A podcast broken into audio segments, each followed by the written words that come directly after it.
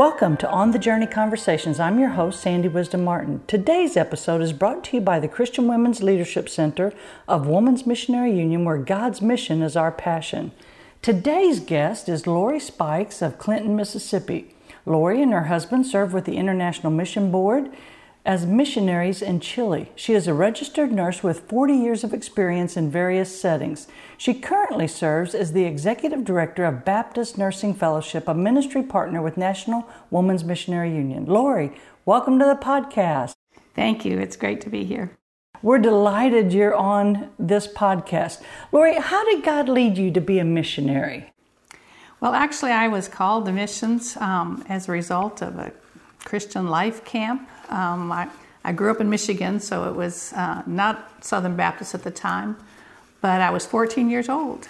And uh, God had a missionary speaker there and, and even really tried to talk you out of making any kind of commitment. He said, you don't you don't goof around with God. He said, if you're not serious about what you're fixing to do, then you don't do it. And that even made it more um, important to me to make that commitment. So from 14 on to um, actually, I was at, out of college. I had discovered that I could do journeyman, do that kind of nursing as well as be a missionary. And so when I got to be that age and I was still single, I was 23 at the time, when I went as a journeyman nurse to Honduras I really tried to talk God out of it, thinking, oh, I can wait till I have a husband. Can I wait and not leave the dating scene here in the United States? Um, but God said no. So that was my first call. And then on down the road, when I met my husband, he had had a call. So we, we together in our 30s then went overseas as career missionaries. So you knew both of you had your heart set on mission. There wasn't convincing one or the other. Well, there was in a way because my husband also was a journeyman in the same group that I was in. He went to South Korea.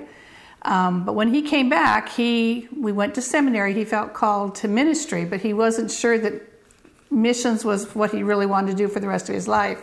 He enjoyed being around missionaries, but he was afraid that that was just the missionary lifestyle and that he wasn't really being called by God. So it, it, it, took a while for us to get to that same point together. And in my leaving the field when I left Honduras to come back, my deal with God was, you know, I hated every minute of this. It was terrible experience. But if you call me back, then I'm, I mean, if you provide the way for me to come back, then I, I give it over to you.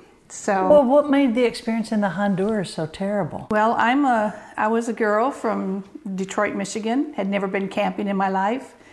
And my understanding of what the role was going to be is I was going to be doing day clinics out of the capital city. And when I got to the field, I found out that no, um, you were going to be going out two weeks at a time with the family nurse practitioner that was there, the career missionary, where there's no running water, no latrines, no anything. And I had never been camping. So, um, two weeks every month out in the bush was a rather difficult time in a very tropical setting. It was the jungles across the northern part of Honduras. And I hated it.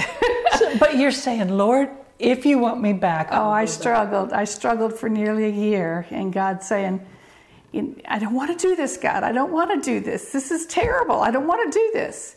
And finally, when God came to the point, you know, when I came to the point and said, Okay, God, you know the desires of my heart. Psalm 37 4 is one of my life verses. You know how you made me. You know the desires of my heart. And so I, I, I give it to you. So I love it. So you're so you, you come back to the States. Was there an exit class for the journeyman? How did they called it debriefing? Yes. Yeah, so oh. as you know, well, especially back in that time in the early 80s, the, the term was no leaning, which means you have to come away from the field the same way you do it, and they really discouraged any kind of fraternization with any. Yes. And so we just wrote back and forth. I mean, uh, the turnaround time from Honduras to Tegucigalpa, Honduras to Seoul, or to really, he was in Daegu, uh, South Korea, was th- three weeks there and three weeks back. So you're writing letters to him when you both are journeymen. When we both are journeymen. So you you kind of had the idea something might be up as journeymen, just or just as friends. Just as friends. just as friends. But when he came back and you came back and Well, you went was- to debriefing, it was really when after I had given that to the Lord and said, "This is up to you, God," you know, then they really began to show some more interest. And so I actually, because South Korea is about halfway around the world from where we are, he wanted to come back through Europe. They had gone through Hawaii and around that way, and there was a group. There were ten journeymen in, in Korea at the time, and they wanted to come back and do Europe, you know, Middle East and Europe. So I actually was able to finish up early and go meet them in Europe. So we actually did our month long of dating in Europe um, before we went to debriefing in Glorieta. Oh, wow. What happens at the debriefing? He's going to, he knows he's going to seminary?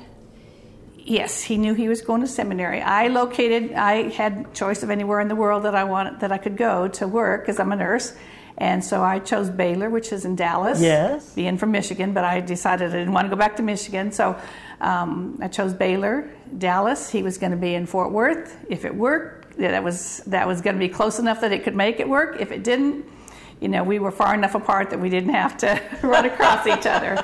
So that was where that that kind of worked out but he proposed to me really quick like afterwards and so i only saw him twice from the time he proposed to the time we got married it was all the rest of it was still um, long distance Even though you're living Fort Worth and Dallas. um, right well he hadn't gotten there yet he Oh, didn't okay. start school until after we were married Okay, so And he proposed before you, he got to school. yeah after he met my parents he proposed Oh, wow.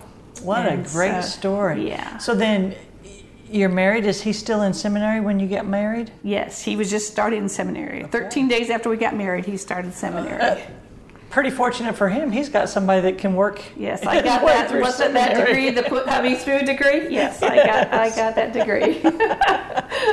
So then he graduates seminary. You're married, and where does God send you? we went to East Texas to a very small church in rural East Texas, mm-hmm. Deport, Texas, and we served as pastors there for. He he was a pastor and I was pastor's wife for about two and a half, three years. Okay. and we thought it would take us a lot longer to you know put the hoops up there what we need where we need to get to before we would even consider missions. And god just really took that by you know control and in his hands. And um, we went to glorieta a couple times during that time. And um, we really felt god calling us. He put the brakes on at one point and said no for health reasons of myself and my children. Um, it was a small rural farming town and, and cotton, and they had a gin there. And so the first time they ran the cotton gin, several of us got sick. And so then the next year we were put on hold with the IMB. And then the next year we just left town during gin and, ginning season, the girls and I did, um, to avoid that, that situation again. But God is working on your heart, and He's your place is set. How did you get to Chile? Well, it was, and those are all God's stories. So we had initially thought we were interested in Eastern Europe, but the wall had not fallen yet. That was not available. Um, the, we had seen a job in Chile, but in that time that we were in the interim, it had come off the market. And so when we called and everything was approved that we could keep going again, um, we called them back and said, is that job from Chile still available? And the consultant said, You're not going to believe this, but it just came back available today. And so we were able to put our name on that one, and God continued to work. And Chile and is very European in its flavor. It's very different from where I had been in Latin America, very different from where he had been in Korea. So it was a good mixture of new for all of you know for all of us. So we did language school in Costa Rica for a year, and then we did, we were actually in Chile almost 20 years. Wow, that is amazing. Let me ask you, what were some of your greatest challenges as missionaries? Well, it's always, you know, difficult leaving your homeland and, and so forth. We knew that we had been journeymen. We knew what that was like. Um, just our, our car had turned itself into a box that was a computer, and that was in the early stages of computers being really, really, really expensive. Um, but this the idea when we got to language school and you're on foot, there's no vehicles. um, trying to get the kids home from their preschool with the rains coming, and I ended up getting pregnant in Costa Rica. So I'm pregnant and trying to get a two-year-old and a four-year-old back before the rain strike. Those were some really difficult adjustment times. And then right after we arrived in Chile, my father passed away within the first week.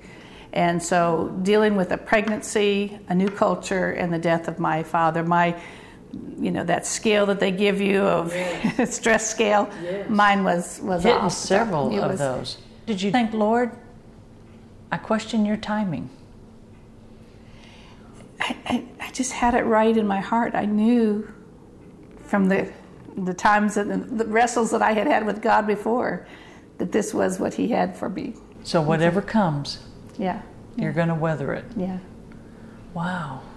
What What were your job assignments? there? What did you do? What did your days look like? Of course, as a young mother, your days looked different than right. At once you got two decades in. Church and home was my assignment. I didn't go as a registered nurse um, because at that time they expected if you went in those kind of roles that you would begin eight hours a day, you know, at least 40 hours a week to your role. And so church and home worked better.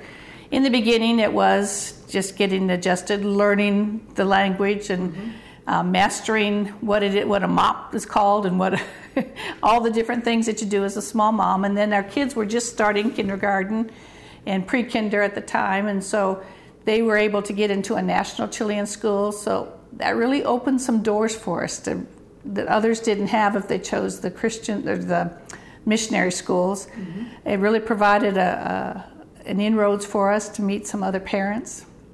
But it was not until we returned after our first term that anybody would invite us into their home. They they thought we were expats and we were just there short time and it wasn't worth it to them to develop relationships.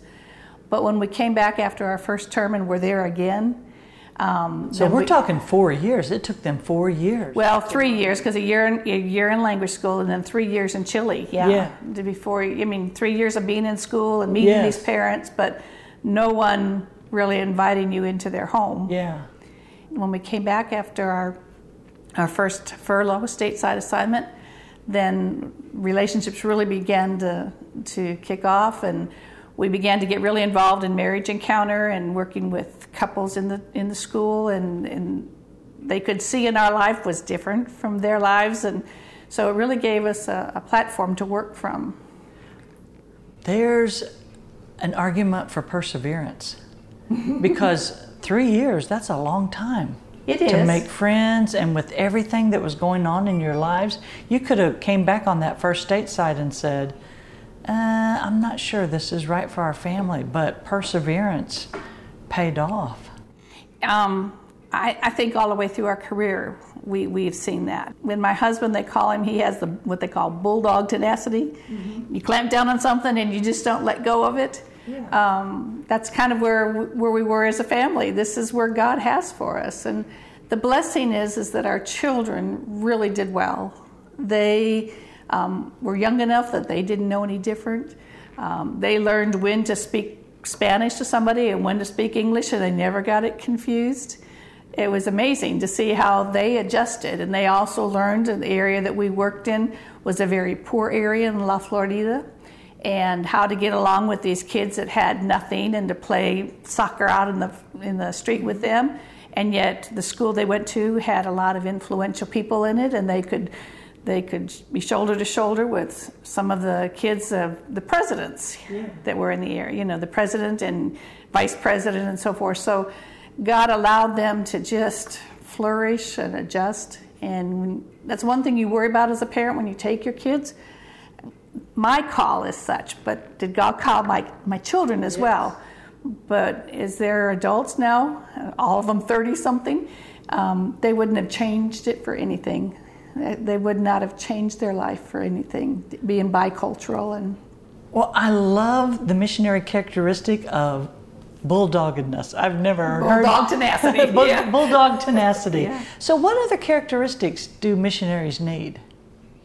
Um, I think they need to realize that um, God will provide all of their needs. Sometimes you look and say, Well, I have to have this size car for my family, or I have to have this size house or I, I have to. But God had, took care of our needs mm-hmm. all the way. And even to the point, there were times when, this again before internet, and we would get um, a fax saying a donation had been given in our name for $100 to us. And two days later, I was into the doctor's office with uh, one of the children with a broken leg or whatever that cost me that exact amount of money that the donation had come in before I really even realized it, you know. So um, God takes care of everything that you need, and we never wanted for anything, and not till this day.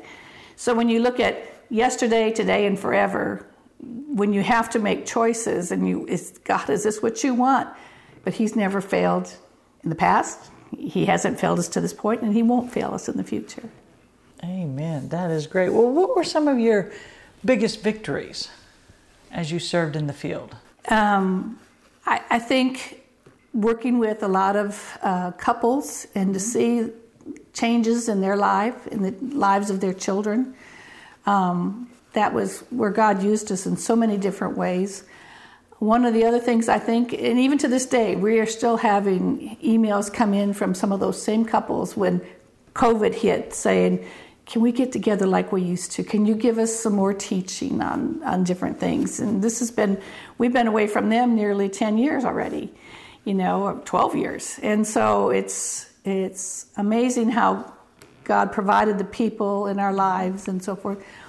Some of the other things is the family life, to have children that were healthy. For the most part, we had two incidences of, of cancer with our children, but that the kids adjusted well back to the United States. And I, I think that was all having to deal with giving them what they needed every day as far as daily Bible or prayer time in the morning before mm-hmm. they went to school um, providing, I was their Sunday school teacher for all the time that they knew. They never knew another until they got back to the States here. House churches, we did a lot of that. And so the kids really found that church back here seemed kind of what they call light, L I T E, in the sense that it just didn't have the depth that they were used to getting on the field. But um, I think God walking with us every step of the way through many crises, but He was there we never doubted that. Wow. Well, what are some lessons you learned from the mission field? What did God teach you? It's all about call. He's He's there with us. We're we're not on a pedestal, and we are um, make mistakes, and others make mistakes, and not everybody deals with situations the same way. You know, there's conflict, um, missionaries are not they're not any different than anybody else here in the states you know and so had he taught us how to deal with conflict with other colleagues he taught us how to um, really be sensitive to those that are around us um, and then again when one time we when we left chile and went we were in london for our last five and a half years um, in that in that time in between when we were bringing our youngest daughter back, we had a waiting game. You know, we were uh, here in the states to help her get into college, but then the change was coming. We were going to London, but visas didn't come through, and we waited and we waited eight months. We waited on a visa, and finally Jim got his visa, and this is to Spain, and uh, mine was denied and didn't understand why, you know, God, this is what you want us to do, but why are we having to wait? And um, when that finally said, well, if because of Europe has, has this Schengen agreement, if we were denied in Spain, we were denied in every other European country except the UK and Switzerland. So sent us on the path of getting visas for the UK, and God provided those visas in two days. We had waited eight months, and then when we changed and then in two days we had visas in hand. So you thought you were going to Spain originally? We did. We did work with America People's Diaspora, which yeah. is the dispersion of, of Latin Americans. Yeah. And um, God said no. God had other plans. Yeah. Then you retired from the International Mission Board and you transitioned back to the United States, and now you coordinate Baptist Nursing Fellowship. Tell me about that ministry. Well, being a nurse, you know, I told you I, was, I went church and home, but God allowed me to use my nursing skills to receive teams um, coming from the States. We had some from Tennessee that came in there in the 90s. I worked with um, another colleague, Marilyn Graves, and we worked together well with um, providing clinics and education for some of the physicians and nurses. But God always used my skills as nursing, whether I didn't have the job as a nurse. Um, when I came back, when we came back after uh, taking the early retirement, um, allowed me to get back into Baptist Nursing Fellowship. I mean, I had been a member from afar, being on the field, yeah. but um, and then at that time, Marilyn, who had been a colleague of ours in Chile, was the president of Baptist Nursing Fellowship, and so she was able to, you know, bring me in and ask me some questions and so forth. And God just gave uh, Jim's responses. Lori gave up her career to go with me to the field, and now it's my job to support her in any way that I can.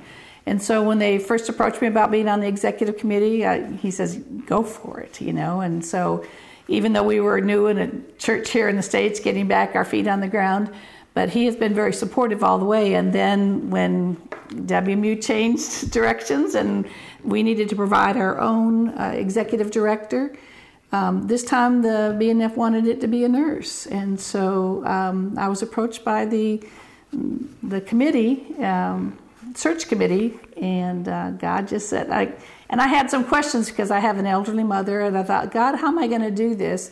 I'm a pastor's wife now, and I have an elderly mother that I'm taking care of. She was living at, with us at the time. Yeah. And how am I going to take on this job? And God says, I got this. And I'm saying, Are you sure, God? You know, you brought us back. I need to take care of my. I just felt like that that peace, that small, still small voice saying, "We got this." And um, so my mother, you know, in the first year that I was appointed, it was hard. My mother was living with us, and then in 20 19, uh, when Hurricane Dorian came uh, up the East Coast, right at the same time that we were supposed to have the um, our annual meeting, the week before that, my mother had come down sick, and before that meeting was ever canceled, I was now at a point where I could not put her in a plane to be with my brother during those times. He was taking her for three or four months, and then I'd have her the majority of the time, and he would take her again. So. Um, after the the first week, my week before our annual meeting, my mother got sick, and I had to make a decision real quick, like and God even provided uh, assisted living for her at a time when there was just nothing available. And they had one that we could get her in before the annual meeting. Of course, then the annual meeting was canceled because of the hurricane, but my mother has now, as of this month, been in that assisted living for a, a year now, and it's working really well. Wonderful. God provides. He did. I love how God has taken your two loves, nursing and missions, and combined them for this season in your life. Um, every experience you've had on every mission field is prepared you for this this moment in time. What would you say to nurses who might be listening today who are not involved in Baptist Nursing Fellowship? God called you into your field for a reason. You have a ministry to people every day. You touch their lives every day, and um, Baptist Nursing Fellowship is there to offer some camaraderie and to give you some support. And as you minister to your to your patients, as you minister to your coworkers, and even provide some education. But the fellowship part of it is very important to have um, relationship with other nurses that think like you do and have that call that you do as well.